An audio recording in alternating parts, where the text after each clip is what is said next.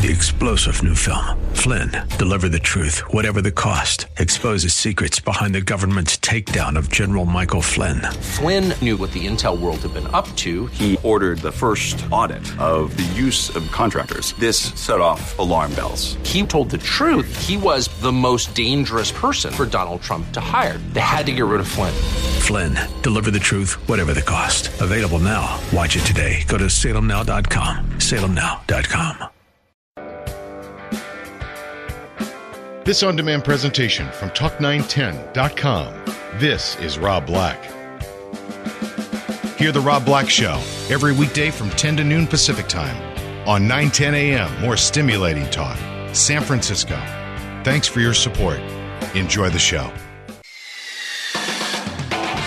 You're listening to Rob Black. nine ten a.m. More stimulating talk.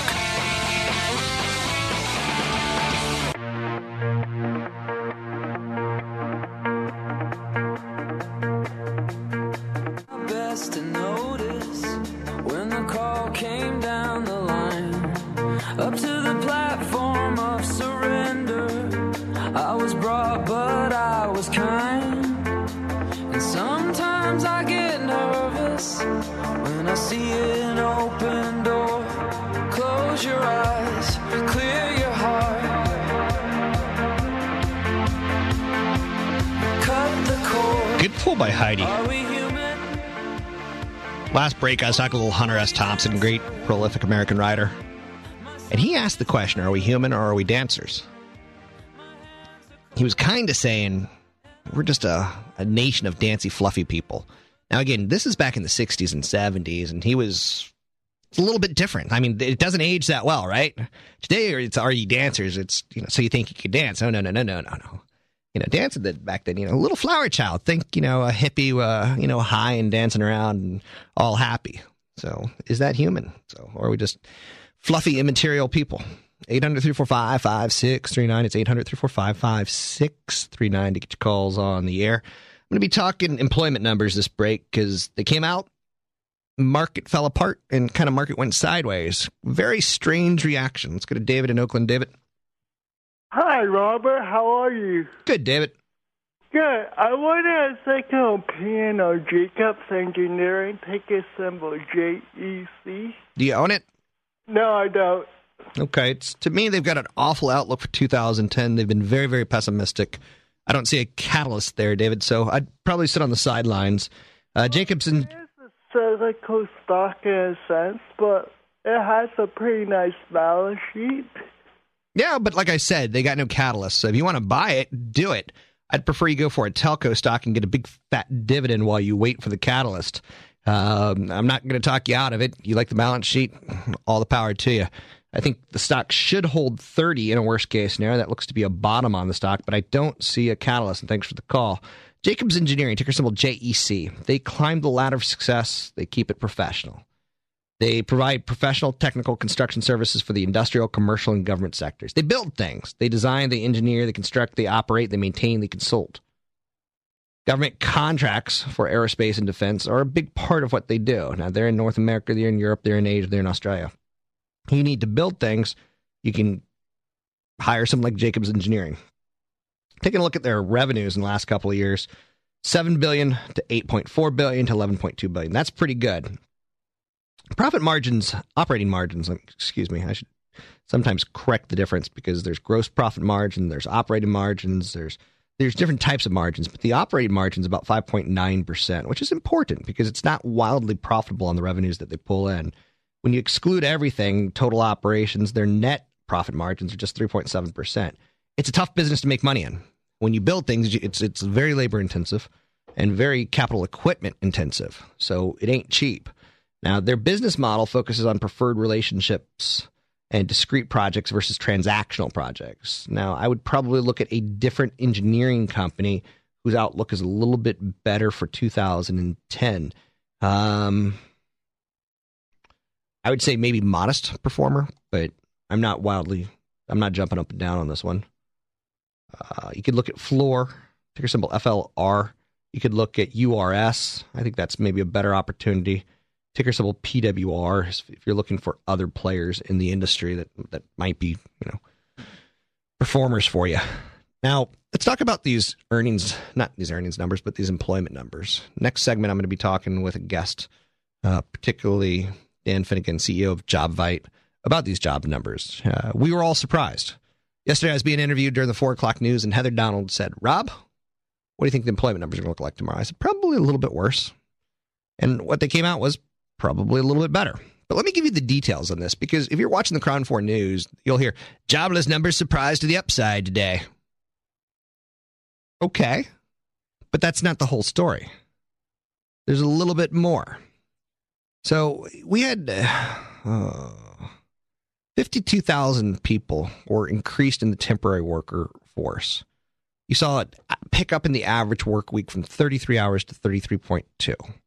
You saw a jump in manufacturing work week from forty point one hours to forty point four hours. That's pretty good. When you start getting into overtime, companies start going, you know what? I can't beat that person anymore. I can't afford to pay them overtime wages, so I'm going to hire another person. Now, the main headlines, they're captivating. They're good, right? Non-farm payrolls were down eleven thousand. We thought we were going to lose one hundred twenty-five thousand jobs. We only lost eleven thousand. That's not bad. But they were revised noticeably higher for the month of October. We thought we were going to, we lost one hundred eleven thousand, but we actually ended up losing one hundred ninety thousand. So we went back in time and said October was actually worse than we thought. And September was actually worse than we thought, from negative one hundred thirty-nine thousand to negative two hundred nineteen thousand. So, okay, so it looks like we beat numbers on the downside by what, one hundred ten thousand? But when you look at September's revision, you see that's another eighty that we lost. And you see October, another eighty, so that's one hundred sixty. So these numbers are actually a lot worse than they look. Unemployment rate dipped from ten point two percent down to ten percent, although the civilian labor force was down ninety-eight thousand in October. That doesn't make sense, right? So somehow unemployment dropped, and yet we lost another ninety-eight thousand jobs. So the real, quote, quote, quote, unquote, real unemployment rate includes discouraged workers and individuals working part-time. That fell from about fifteen point five percent to I'm sorry, seventeen point five percent, seventeen point two percent. So that's that's one in five Americans almost wish they were working more or working at all. So things are moving in a better direction. But, you know, the bigger point remains that roughly one in six people in the civilian labor force is unemployed or underemployed. One in six. That's an awful freaking number. Finding new jobs, it's not easy. One in six people, they want work. The duration of being unemployed now is twenty-eight and a half weeks. Do the math on that. That's seven months of being unemployed. Seven months of no cash flow coming in, except for unemployment benefits. Turns out thirty-eight percent of workers officially counted as unemployed have been out of work twenty-seven weeks or longer. That's just a crap number. So not only are we unemployed, but we're not finding work. So you got a job right now, go kiss your boss. Be nice to your boss day. So the labor markets and investors flocking worldwide. You know, woo, the unemployment numbers look good. So people jumped on it, and then it fell apart because we started looking at the data. Now, if these numbers are moving in the right direction, we're adding jobs, who would that benefit? It would benefit websites like Monster Worldwide, ticker symbol M W W. It would benefit companies like Robert Half, who is a staffing agency, ticker symbol R H I. It would employment service company Manpower, ticker symbol M A N, M A N. So Robert Half, R H I, Manpower, M A N, and Monster Worldwide, M W A, uh, M W W. So why do I throw this out there? Because in investing, you can, if you think jobs are coming, oh, I love President Obama. He's going to create so many jobs. We're going to go back to four percent unemployment. I got it. I love him. If you think we're going back to four to six percent unemployment soon, you got to invest in those stocks. Otherwise, you're just saying, I'm so smart and I'm not willing to do anything about it. It's almost like you have to put your money where your mouth is. Almost. Okay, now, I saw a headline out there today, and this is worthy of note. This is worthy of note. Sometimes headline news means something to me. Pandemic flu is declining in North America, so says the World Health Organization, also known as The Who. No, not The Who, the rock band who did the rock opera, Tommy. Uh-uh, uh-uh. W H O, the World Health Organization. So BioCryst is no longer a sexy play. Sinovac Biotech, no longer a sexy play. Novavax, no longer a sexy play. So if the pandemic swine flu is declining, that is if we're beating it, or if fewer people are dying from it, or if it's no longer being spread. Now, keep in mind, flus didn't have a kind of a heartbeat to them where they, they expand and they come back, and they expand and they come back, and they expand and they come back. So we're not out of the woods yet on this whole swine flu. Wee, wee, wee. But I would say be careful with the stocks that are swine flu stocks.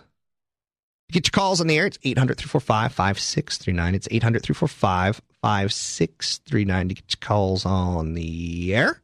Um, if you want to jump on the live blog, nine ten, talk nine ten dot com, talk nine ten dot com. You're listening to nine ten a.m. Coming up, I'm going to speak with Dan Finnegan, good old Irish name, C E O of JobVite. We're going to talk about these jobs numbers. Later in the show, Dan Rusanowsky from the San Jose Sharks, and I got some a Tupperware party coming. Woo! Let's have a Tupperware party on the Rob Black Radio Show, nine ten a.m., more stimulating talk.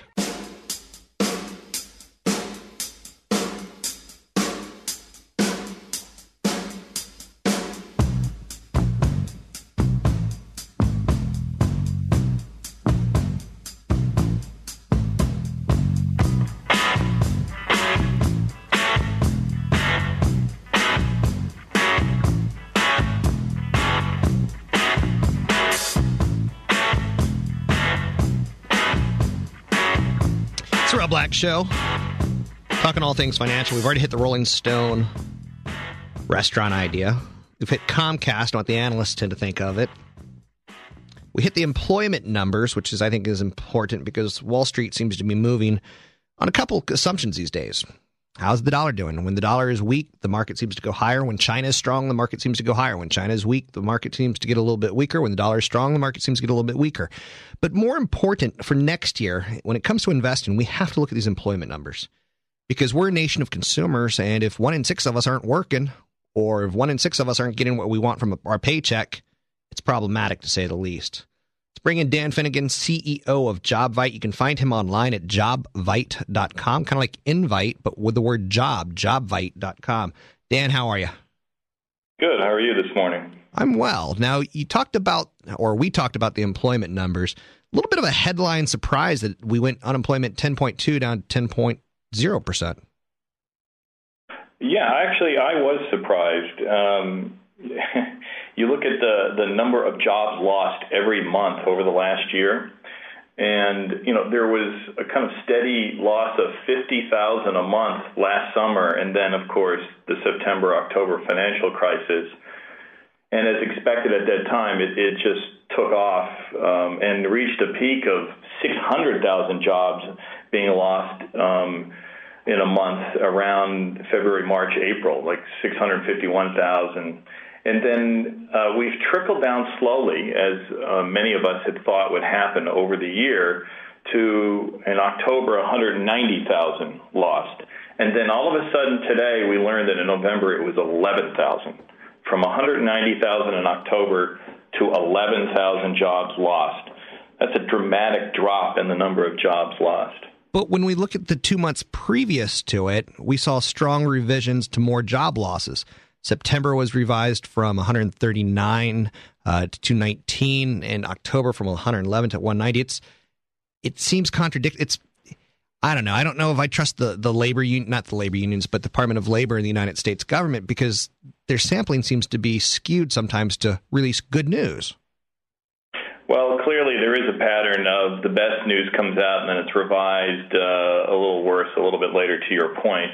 Right. But even if this is revised upward by a similar kind of factor, uh, uh, the fact remains, um, you know, they do uh, significant size surveys when they when they do these numbers, and it's just a dramatic pause in the number of jobs lost. Um, and, you know, I find that even more interesting because it's typically October, November, December when companies reduce their uh, positions in a downturn because they're preparing for next year's budget. If they're going to lay people off, the sad truth is in the United States it's often around the holidays because they're preparing their budgets for uh, the following new year.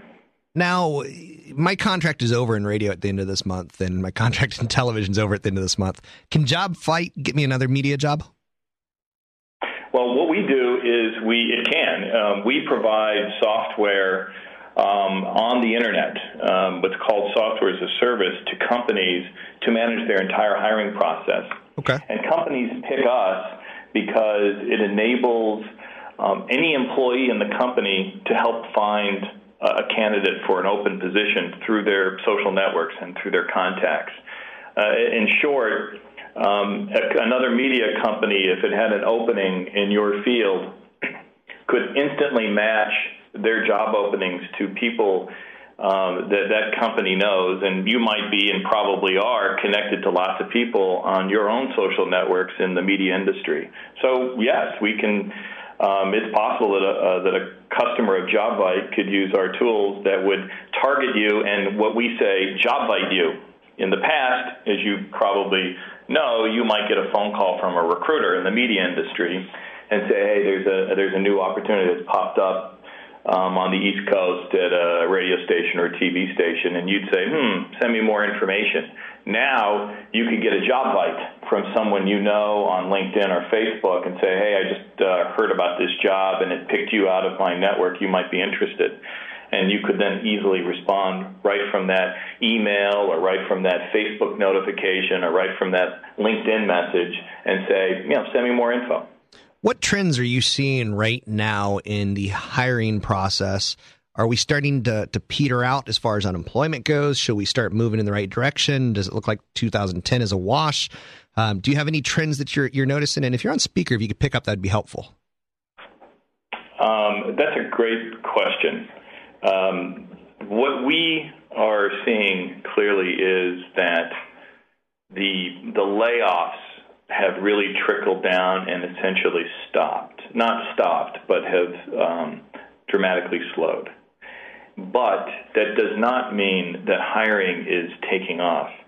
This economy hires lots of people every month because companies are always churning employees. So to answer your question, what I'm seeing is that companies are replacing people who leave, but they're not adding new positions net-net to their payrolls. So I believe that U S industry right now has a wait and see with regard to this economy. I, I've cut down to the bone, so if someone leaves, I've got to replace them, but I'm not going to add a new position, or at least not yet. Now, one last comment for you, or one last question for you is the JobVite, and I understand what you're doing, and you're, you're tapping into social networks, but networking is a lot of skill, a lot of work. I'm not very good at it per se because I'm kind of a, a, a lone wolf. What advice would you give for the lone wolves out there who, who don't really want to network, but yet we want jobs in the future? Well, I think um, my advice to the lone wolves is that they, they got to stop being alone. Um, the fact is... I thought you were going to say that. Uh, companies are, are looking for much more cost-effective ways to find people, and as opposed to just advertise them on... Uh, in the old newspapers or in job boards. They're looking to target people on the Internet, just like online advertisers target people on the Internet. And uh, they first want to do it through people they know because referral hires are, um, are the best hire a company can make by far. And it's historically been about twenty-five percent of all hires in the United States are referrals. And U S industry wants that to grow because they're less expensive and the best hires they can make. So my advice to the lone wolf is that um, you need to be found if you if you want the best opportunity to find you. Meaning, if you're not on social networks, you have to join, and you, you have to start meeting people online and connecting to them on LinkedIn, Facebook, and Twitter. And you've got to put information in your profiles that you would, when found, be happy that they see. Um, uh, inf- information about your career and your profession and your interests that are both honest and as well as um, uh, the, the uh, communicate what kinds of things you're interested in, what you want to do. And because the fact is, people need to recognize in almost all positions, not just for young folk and not just for more senior folk, but everything in between, companies are searching online to find people, to learn more about people. And finally, I'd say to the lone wolf is it's a two-way street. Don't go to a company unless you've also researched them online. And you not, don't just go to their website, but find out what people are saying about them on Twitter. Um, and find out what they're talking about on Twitter. And you'll have a much better um, uh, sense of what the company is like and possibly a job you're interested in, in is like. Thanks for the call. It's Dan Finnegan. You can find him at job vite dot com, job vite dot com. He's the C E O. And again, uh, I guess the lesson keeps pounding. You want a job, you're going to have to social network. You're going to have to get out there. It's the day and age, if you send in a resume to an employer, it's over. It's over. Welcome to the twenty-first century. It's eight hundred, three four five, five six three nine to get your calls in the air. It's eight hundred, three four five, five six three nine. It's Rob Black Show, nine ten a.m. More stimulating talk. Ahead at noon, Glenn Beck. Now, Rob Black. nine ten a.m. More stimulating talk.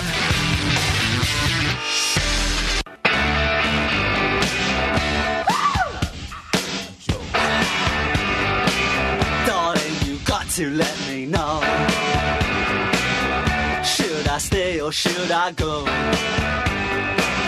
If you say that you are mine.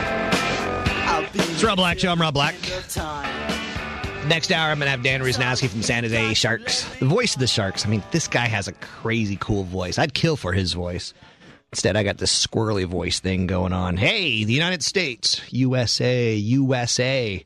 We got our World Cup draw today, and I'm going to tell you, it's our best World Cup draw in a while. We should be able to get to the second round. The United States is going to play England in World Cup soccer next year, and England's going to be tough. I think it's a manageable game, but it's tough. Slovenia and Algeria. The Slovenia and Algeria. Boy, does that help. That helps. You, ne- you never want a group of death. You never want a group of death. And taking a look at the draws, there's really no mat. There's no killer group. Um, no. Brazil. Yeah, it seems like everyone got divided pretty good. Uh, two good teams in every division and two bad teams in every division. Or not too bad, but two two highly ranked and then two lowly ranked. Looks like Italy gets the best draw. They get Paraguay, New Zealand, and Slovakia. Where did Mexico fall? So I'm sure there's some Mexican fans listening right now. Um, ooh, they get South Africa. That's not good. And France. That's probably the toughest draw, as well as Uruguay. That's going to be a tough draw for them. Anyway, um, World Cup soccer. It's weird. It's one of the sports that I truly love and relish and totally believe in and get caught up in. I could watch, I don't really, oh, it's going to be awful of me. M L S, it doesn't really do it for me. It's good, but it doesn't get me juiced. World Cup soccer gets me juiced. I can watch Spain play Switzerland and be on the edge of my seat. For some reason, when you hide behind your nation, it's a lot like uh, it's a lot like in a... Uh, uh, Olympics uh, h- hockey, you know, it's a lot like Olympic hockey. And, you know, I was explaining to my spouse that Olympic hockey is brutal because we love in the San Jose area. We love Jody Shelley. Well, no, no, we don't love Jody Shelley. Uh, we love Patrick Marleau. We love Joe Thornton. We love Danny Heatley, but they're all Canadian. So in come time for the Olympics, they're going to be playing for the Canadian team. It's kind of tough to pull for them. You love them when they're on your team, but when they're on another nation, it's a little bit tougher. Anyway, I'm kind of digressing. I saw an application that I think was pretty funny. Some of the applications that are coming out for the iPhone are a bit on the ridiculous side. I'm going to be quite honest with you, a bit on the ridiculous side. There's a Mario application now where you hit it and it plays music from Mario Brothers. And as you walk around, it plays the sounds that play on the Nintendo and Mario walks. If you jump, it makes a jumping sound. It's a pretty funny application, right? I guess it makes you happy. Did you know? Did you know that you can't be unhappy when you're skipping? Like if you're really depressed and you're really bummed out, skip. It's impossible to be bummed out while you're skipping. Some doctors actually prescribe skipping for those who are terminally depressed. There's a Mario application. I think that's all well and good and kind of interesting. Let's talk a little bit about Tupperware. I've been teasing this Tupperware party for a while now, and it's time I get off the, the pot, so to speak, and, and talk about it. Ticker symbol on Tupperware is T U P. I bring this up in large part because what I do, I show you different ways to invest. I try to make it human. I try to make it entertaining. I try to make it insightful. I tried to make it educational. I'd refer to it as infotainment. And I love investing. It's it's something that I truly love in my life. There's nothing better than hitting buy. There's nothing better than hitting sell on a, on a, a mouse. So Chief Executive Rich Goings, he wants to make it very, very clear that Tupperware of old was a business centered on suburban American Tupperware parties. Now, Tupperware's focus has changed. The June Cleaver Party has been over for about seven, eight, nine years. Do you know what Tupperware is doing now? The new one's going like crazy. Let me give you an idea. one point seven billion dollars in sales, one point nine billion dollars in two thousand seven, and then two point one billion dollars in two thousand eight. Can I make this up? Yeah, I'm talking about investing in Tupperware. The party now is all about, you know, busy working women who don't have time to cook. They like to entertain and assemble things. The product mix has changed. Plastic containers are still at the core, but Tupperware products now include everything from kitchen gadgets to educational toys. The biggest market for Tupperware is where? I'll give you a second. Raise your hand, unless you have erectile dysfunction in your hand and you can't get it up. Where do you think the biggest market is? It's Mexico. six hundred fifty thousand mostly women sales reps sell Tupperware and beauty products to other women. That's a lot of women who might not have been employed otherwise. Now, the First Lady of Mexico, there is actually a First Lady of Mexico. She's a U S ambassador to Mexico. It's kind of, Tupperware is a huge employer of women. Now, again, I know a lot of the fairer sex listens to this show, and I love you. You got to applaud the company. Now, why don't you put your investment dollars where you believe? Heidi's a woman. She's a producer of this show. She's a top-notch, high-caliber person. Should she, as a woman, support other women by going after a company that hires women and invest in them? Let's say she's got two choices. She could invest in Activision Blizzard, which makes video games for young boys and old boys like myself, or she could invest in Tupperware. I would hope that she would at least just stop and think, that company matches up with my my beliefs. You know, does this company hire gays and lesbians? Does this company hire women? Does this company promote women? Does this company sell, you know, products that kill people? Tupperware is pretty environmentally friendly. We use it, we use it, we use it, we use it, we use it. We wash and reuse, wash and reuse, wash and reuse. That's the idea, right? Now, the company makes and sells household products and beauty items. Tupperware parties became synonymous with American suburban life in the nineteen fifties. What happened in the nineteen fifties? Let's stop and think about this for uno momento. Or uno momentero. I know you're saying, this is the world's most interesting man. He can say one moment in multiple languages. Yes, I'm I'm inane. Okay, in the nineteen fifties, what was happening in the United States was we were coming out of World War Two. And in World War Two, we built we had factories. We built kick-butt tanks. We built kick-butt parachutes. We built kick-butt weapons. We built boats. We built a lot of things. When a nation goes to war, it's you have to, to supply. So in the nineteen fifties, what we started happening is we started becoming consumers. So not only during the nineteen forties, we say, ladies and gentlemen, come from the farm and help America manufacture goods for the war. So we brought people from the suburbans, the burbs, and we put them in big cities and they had jobs and made stuff. So once the war ended, we had all these factories and we didn't know what the hell to do. We had all these factories and people, you know, so we said, let's come up with an electric dishwasher. Let's come up with a microwave. Let's come up with bigger refrigerators. So we started inventing stuff. We started making up stuff to consume. And we started manufacturing that. So that's when a company like a Tupperware, you know, slid in and said, hey, if you're going to be washing dishes, you know, why not use this stuff? Now, again, they make all sorts of goodies. They make Armand Dupree. They make Avroy. They make Schlein. They make Beauty Control. They make Fuller. They make NatureCare. They make Nutribatics. They make Nuvo. They make Swiss Guard. And, of course, Tupperware. Now, they also make fragrances, which I'm not totally crazy about. I don't like the idea of wearing Tupperware perfume. Ooh, Mavericks could be on Tuesday. Half Moon Bay. For the ladies and gentlemen out there, surfers, and Wednesday it's supposed to be a, Monday we're supposed to get a pretty good storm. Tuesday, not so much storm. Wednesday, we're going to get a dumper. So anyway, I bring up Tupperware in large part because I can talk about anything. And I want you to be able to see that there's investments to be had out there. Now, if their biggest market is Mexico, what's that tell you? Have you been to Mexico? Have you been to Mexico that's not part of the coastal Mexico. That's not part of the tourist Mexico. It is a poor country. It is a country with a lot of poverty. It is a country where their roads aren't as nice as our roads. Their their home and T Vs aren't as nice as our homes and T Vs.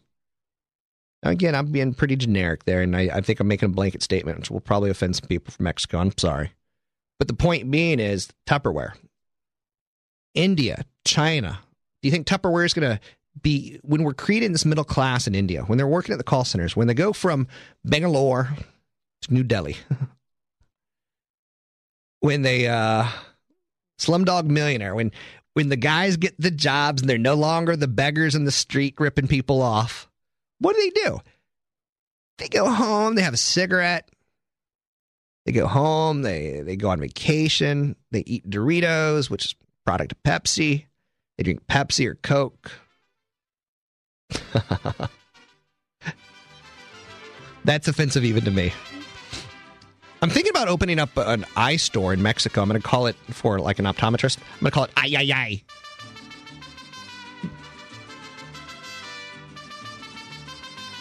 Oh, I'm just trying to kill time.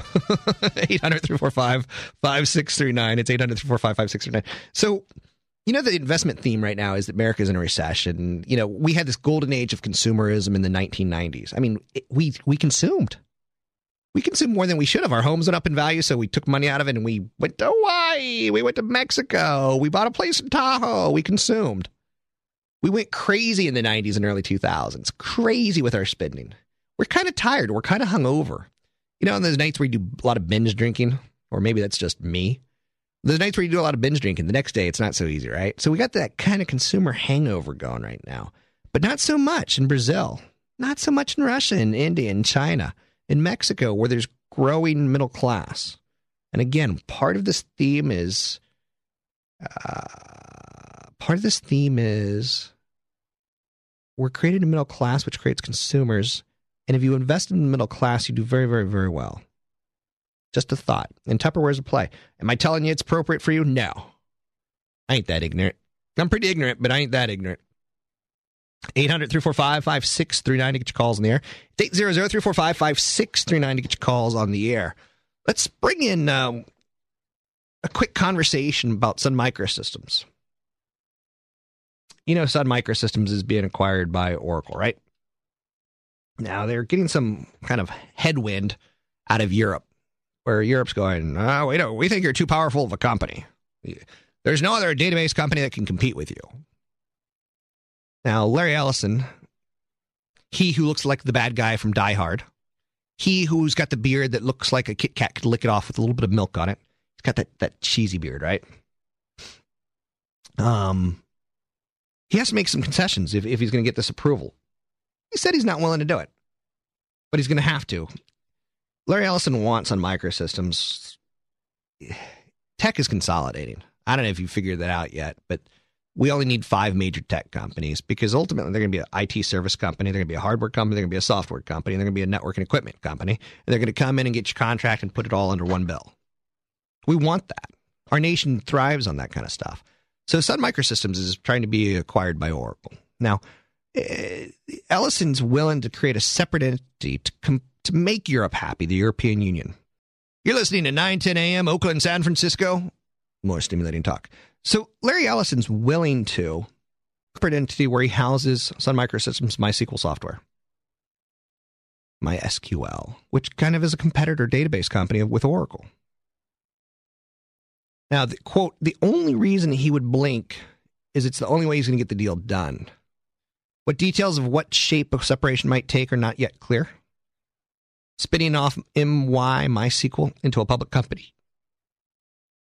Ellison's proposing the creation of a firewall between MySQL and the rest of the combined company, and possibly setting up an entirely separate board.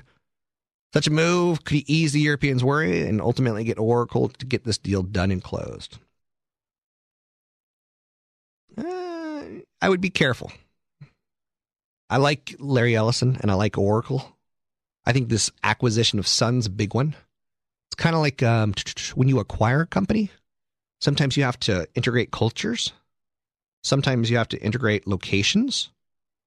So mergers and acquisitions sometimes don't work. There was a famous one way, way, way back in the early eighties. Uh, Bay Networks. East Coast company bought a West Coast company, Madge Networks. And it was just a disaster. The two corporate cultures, one of them liked to surf and one of them liked to do business in New York. And they just didn't see eye to eye. So mergers and acquisitions come with risks. So short term, I'm calling Oracle maybe an accumulate. Long term, I think it's a trade. I've got my opinions and I'm sticking to them. eight hundred, three four five, five six three nine to get your calls in the air. It's eight hundred, three four five, five six three nine to get your calls in the air. In about fifteen minutes, I'm going to be speaking with Dan Rusanowsky of the San Jose Sharks. I could really use a phone call in here. And not from one of the eighteen Davids that call the show. Speaking of the eighteen Davids, I want to write a book one day called The Three-Fisted Tales of Rob. I don't know what it means. I just know that I'm meant and, and destined to write it. Did y'all know I'm a published author?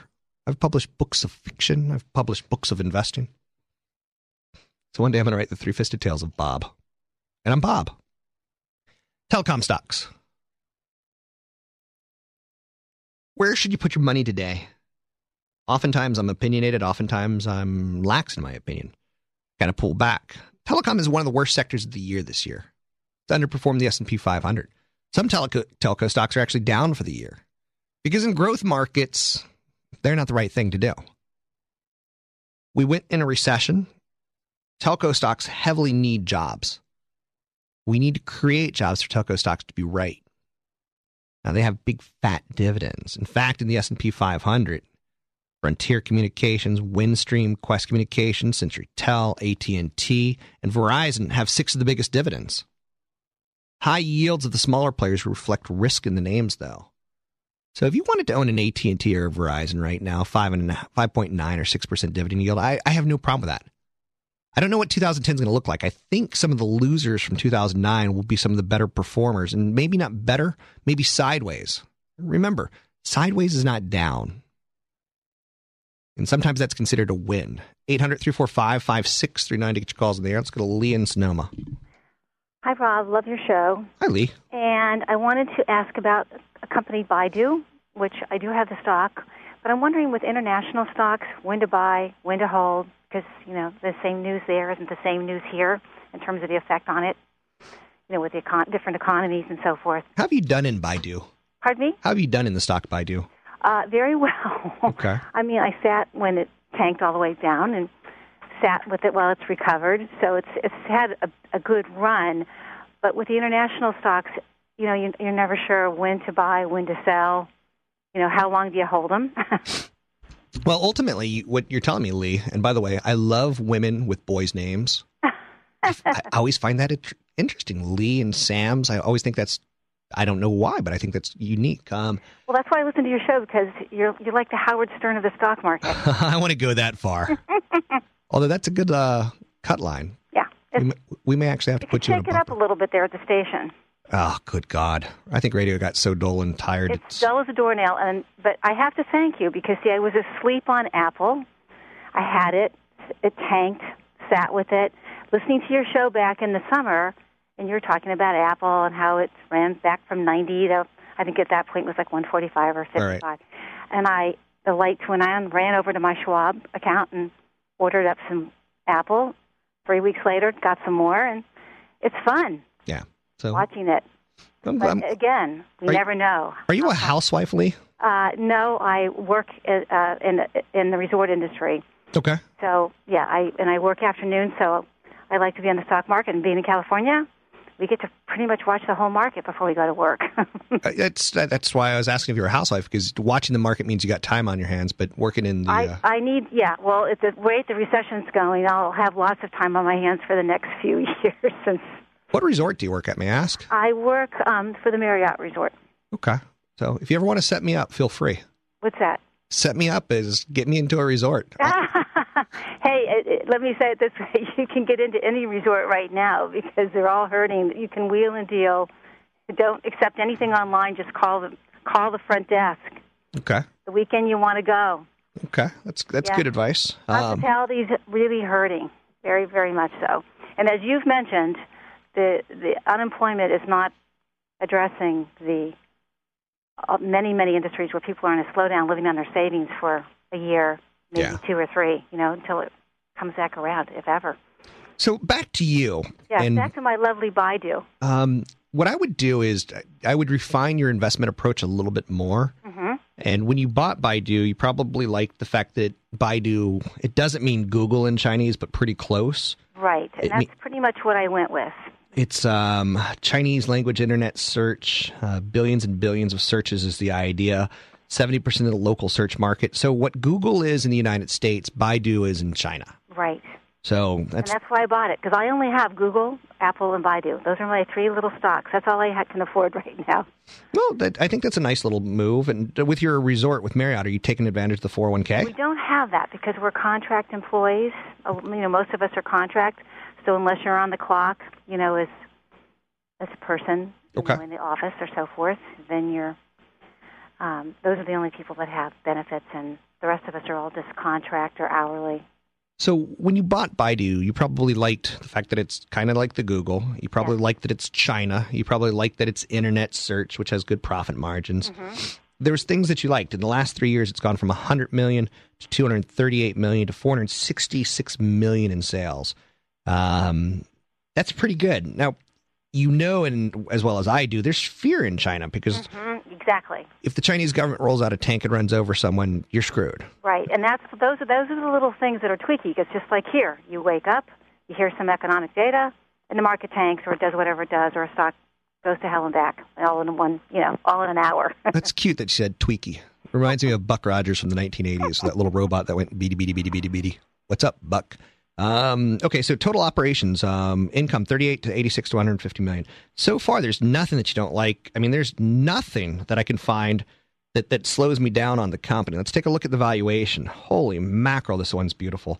This yeah, is like... I, I've had a good run this past year, but, you know, you wonder, am I getting greedy? Am I, should I stay in or should I, you know, fold? Yeah, I, I hear you. And in the last year, it's gone. It's like Apple. It's the same thing. You you you go, you know it's just running up too fast, and people like to take a rest. I don't know what they do in China. Do they take rests in the stock market?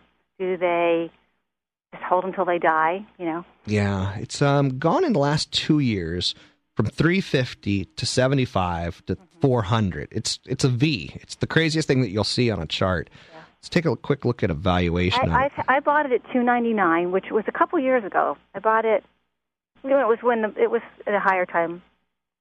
I but, see. I see most people having about a four hundred fifty dollars, four hundred sixty dollars price target yeah. on it. Mm-hmm. So if nothing else, I'd consider lightening up on the stock. Hopefully, keeping an eye on it, and maybe it, it, it falls and you're able to scale back into mm-hmm. it. Um, it's starting to feel a little bit stretched in the chart. And there's a lot of days where it's down ten, thirteen, fourteen percent in one day. Right, so. because I, I have someone who lives with me who says, oh, you should sell it. Look at, you know, the, the averages are all crossing. It's going down. I go, yeah, but that's nothing for that stock. It's a four hundred fifty dollars stock. You know, right. It can drop twenty dollars in a day. It's like not the end of the world. And I, I've watched that for two years. It goes up and down. You know, I've gone through many of those up and down days. But, you know, just in terms of, of it is a different government. It's, it's very different in the United States. Yeah. I would definitely lighten up on it because it's been a huge winner for you. Mm-hmm. And there's no shame in, in paying some taxes and uh, creating a little bit of cash and hoping for another market opportunity. Right. I wouldn't sell it all. I think it's a nice long-term name, but I would definitely I, I was wondering that. that. You know, it's the ones that you die with. That's what I'm, you know, I, I've loved my Baidu, Google, and Apple, and I liked E W Z, but it just wasn't moving, you know, just not fast enough for me anyway. Thanks for the call, Lee. Let's jump over to Mitch in San Jose, and she's got someone living with her. Don't give away the milk for free, Lee. Let's go to Mitch in San Jose. Mitch? Um, yeah, hey, Rob. Uh, I had a question. I, uh, I'm a firm believer in the Visa MasterCard angle that you've talked about a lot. Um, you know, I see a lot of positives, but I'm just wondering, um, I've heard a little bit that the government may, might try to regulate the fees that they charge. I'm just wondering... Um, Would that be kind of a one-time thing that would affect it, or would it really limit them for the long term? God, and that's where you just want to say the words, I hate the government. Um, right. So there's no doubt about it. There's more and more competition coming to electronic payment systems. I have not seen anything specific come out of Congress as far as uh, uh, scrutinizing Visa and MasterCard. Next year is going to be a, a slow economic year, but I like these names for the long term. I mean, everywhere I go, I use my Visa. I don't even think twice about, you know, cash anymore. Um, and thanks for the call. Um, Visa and MasterCard. Visa's a one hundred dollars stock, in my opinion. MasterCard should be a three hundred dollars stock. They're dominant brands, global networks, benefiting from growing consumer consumption, secular shift to electronic payments, growth outside the United States, sustainable double-digit revenue growth. Uh, both companies enjoy solid business models, strong market positions, robust debit and international growth opportunities. Long-term opportunities for Visa and MasterCard still out there because you got international debit card use, you got A T Ms, you got point of sales uh, systems, superior market brand. There's nothing, and I'm telling you, there is nothing that I don't like. Now, yeah, short-term holiday season spending may not be very good, meh, meh, meh, but I'll buy more. I'm pretty sure these guys have a, a defensible franchise. I would be shocked if I'm wrong on that one.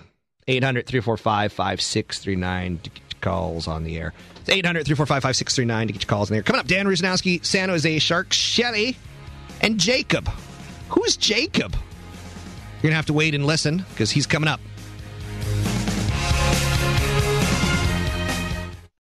Three-star general Michael J. Flynn, head of the Pentagon Intelligence Agency, knew all the government's dirty secrets. He was one of the most respected generals in the military. Flynn knew what the intel world had been up to. He understood its funding. He ordered the first audit of the use of contractors. This set off alarm bells. The explosive new documentary, Flynn, Deliver the Truth, Whatever the Cost, and covers the facts behind this scandal. Flynn told the truth. He was the most dangerous person for Donald Trump to hire. I find out the worst enemy that I'm going to face in my life is right here in America. They took my assessment and they wanted me to change it. And I was like, I'm not changing it. They had to get rid of Flynn. With in-depth interviews, archival footage, and never-before-seen personal records of the man behind the headlines. I just felt like I was drowning. Flynn, Deliver the Truth, Whatever the Cost. Available now. Watch it today. Go to Salem Now dot com. Salem Now dot com.